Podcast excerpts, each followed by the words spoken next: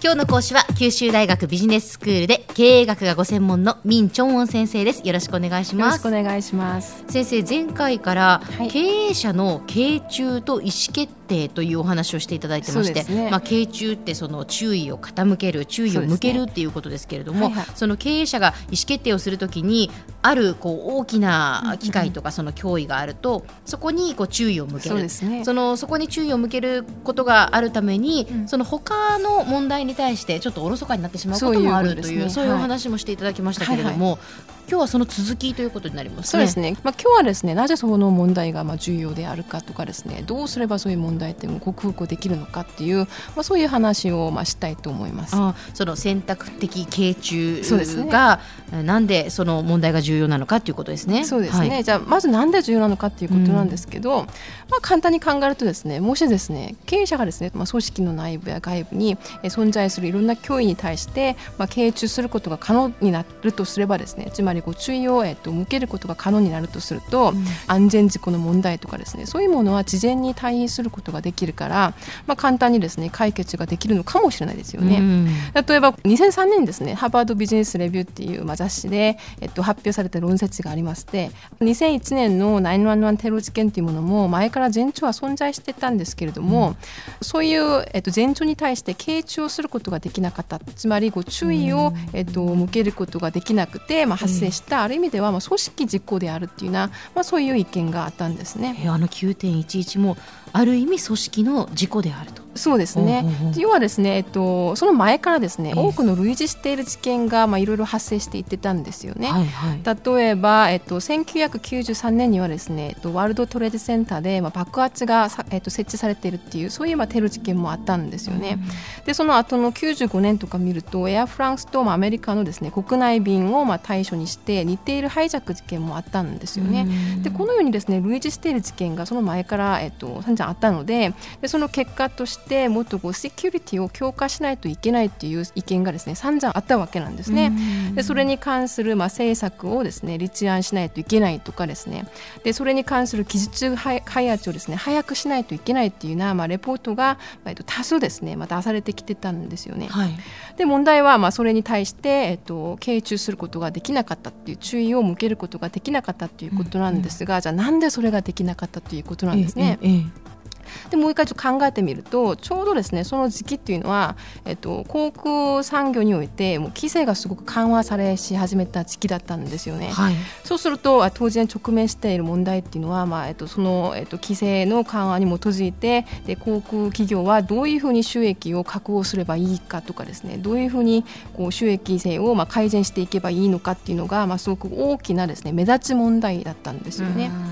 でそうすると、まあ、多くのですね政策のまあ立案者とかですね経営者はまだ発生するかしないかもよくわからないセキュリティの問題よりはですねいろいろ注意を払うことになったのは航空企業の収益性の確保に関する問題になったんですよね。つまりまあ想定外というよりは、まあ、えっと、経営中のまあ失敗による組織実行であるというのはこういう背景からまあ言うものであって、やっぱりこう選択的経営中が、えっと、もたらす制限というのが、まあ、これだけ組織にとっては大きな意味を持ち大きな問題をもたらせるといういうことも意味をしていると考えます、ね、そういうことですよね。その企業の収益性の方に、まあ、目を向けているそこを重要視するがあまりそ、ね,、の安全面に対してのその配慮というのがおろそかになってしまったということですね。ええすると一体どうすればこういう選択的な経営中がもたらす問題からもう少し自由になれるかっていうのがすごく重要になっていくんですけれども、まあ、基本的に考えないといけないのは基本の我々つまりこう経営者はですね常にこう選択的な経営中をしている。その選択的に注意を向けていて全てに対して注意を向けているわけではないというのをまず認識することが、まあ、自覚することがまず大事かなというにはまず思いますね。はいでもう一つそこで追加的に重要なのは多様性の確保になるんですね。多様性の確保。はい。でここでちょっと関連している研究をまあ研究の成果をですね少しご紹介をしますと、ええ、2010年にですねアカデミーオブマネジメントジャーナルというえっと経営学のまあ結構著名なジャーナルがあってですね。でそこで発表された論文の中でどういった企業がこういうふうなまあえっと市場機会に関する一種に対して傾注しているか注意をえっと向けているかっていうことをまあ分析をしました。うんうんでこの研究の調査たちがやったのは、えっと、アメリカの1994年から2000年までの大体18産業をまあ含めて大体200企業ぐらいをですね対象にしてでこの企業たちの、えっと、役員会議の議事録データを分析をしたんですね。うん、でもちろんこう企業のサイズですとか企業の年齢みたいなものはコントロールした上で。で結果として分かったのは、えー、役員構成員のメンバーの在職期間がですね多様であるほど。で多様なまあ在職期間を持つメンバーを持っているその会議であるほどですね。そして多様なそのバックグラウンドを持っているメンバーを持っているほど。ここで言ってるバックグラウンドっていうのは、まあ、いろんな産業から、えっと、そのメンバーが切ってるとかですね。であるいは、えっと、社内だけでなくて社外の取締役の、えっと、メンバーによって構成されているとかですね、うん、その多様性を持つメンバーによって、えっと、その役員会議が構成されているほどその役員会議の中で市場機会に関する議論をより多く行うということが明らかになったんです、ね、はいはいでもちろんここで分析をしたのは、えっと、たくさん行っているかどうかっていうことであってその議論の結果実行したのかどうかまでは分析はしてないんですけれども基本的にですね議論なしでは実行もないのでその意味ではですね、まあ、意味のあるような結果なんじゃないかなっていうふうに思うんですね。でこの研究の、えーと、説明によるとですね、まあ、なぜこういうことが可能になったのかなぜその多様性が、まあえーと、こういうな、まあ、いろんな市場機会に関する、えーと、対する、まあえー、と経営中を可能にしたのかっていうと、まあ、やはりいろんな、えー、と視点からとかですねあるいはいろんな経験からの、まあ、議論が可能になるんですね、うん、そうすると現在の状況に関する議論ですとかその現在の状況を維持しようとするようなそういう議論よりはもっと新しい機会をですね探すための、えっと、議論がよりこう、えっと、行われやすいとでそういうまあ背景からですね多様性が重要であるというそういう、えっと、分析の結果がまあありましたね。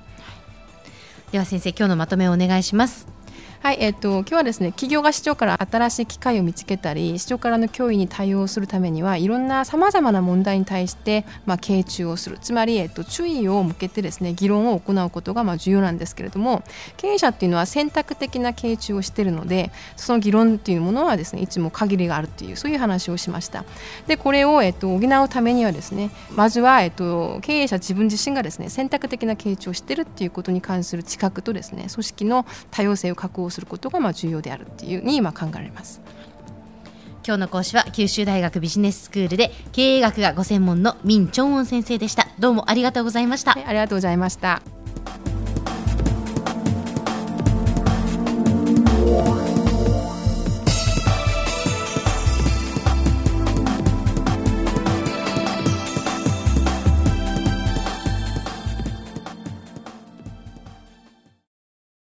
ゾクゾクグイグイメラメラつながる。ゾワゾワ。ハラハラ。メキメキ。つながる。ズキズキ。モワモワ。ホカホカつながる。キリキリ。ザワザワ。キュンキュン。ガンガン。ワクワク。ウズウズドキドキ。ルンルン。バクバク。九州人のいろんな気持ちつなげます。九州から輝こう。キラキラつながる。 QTnet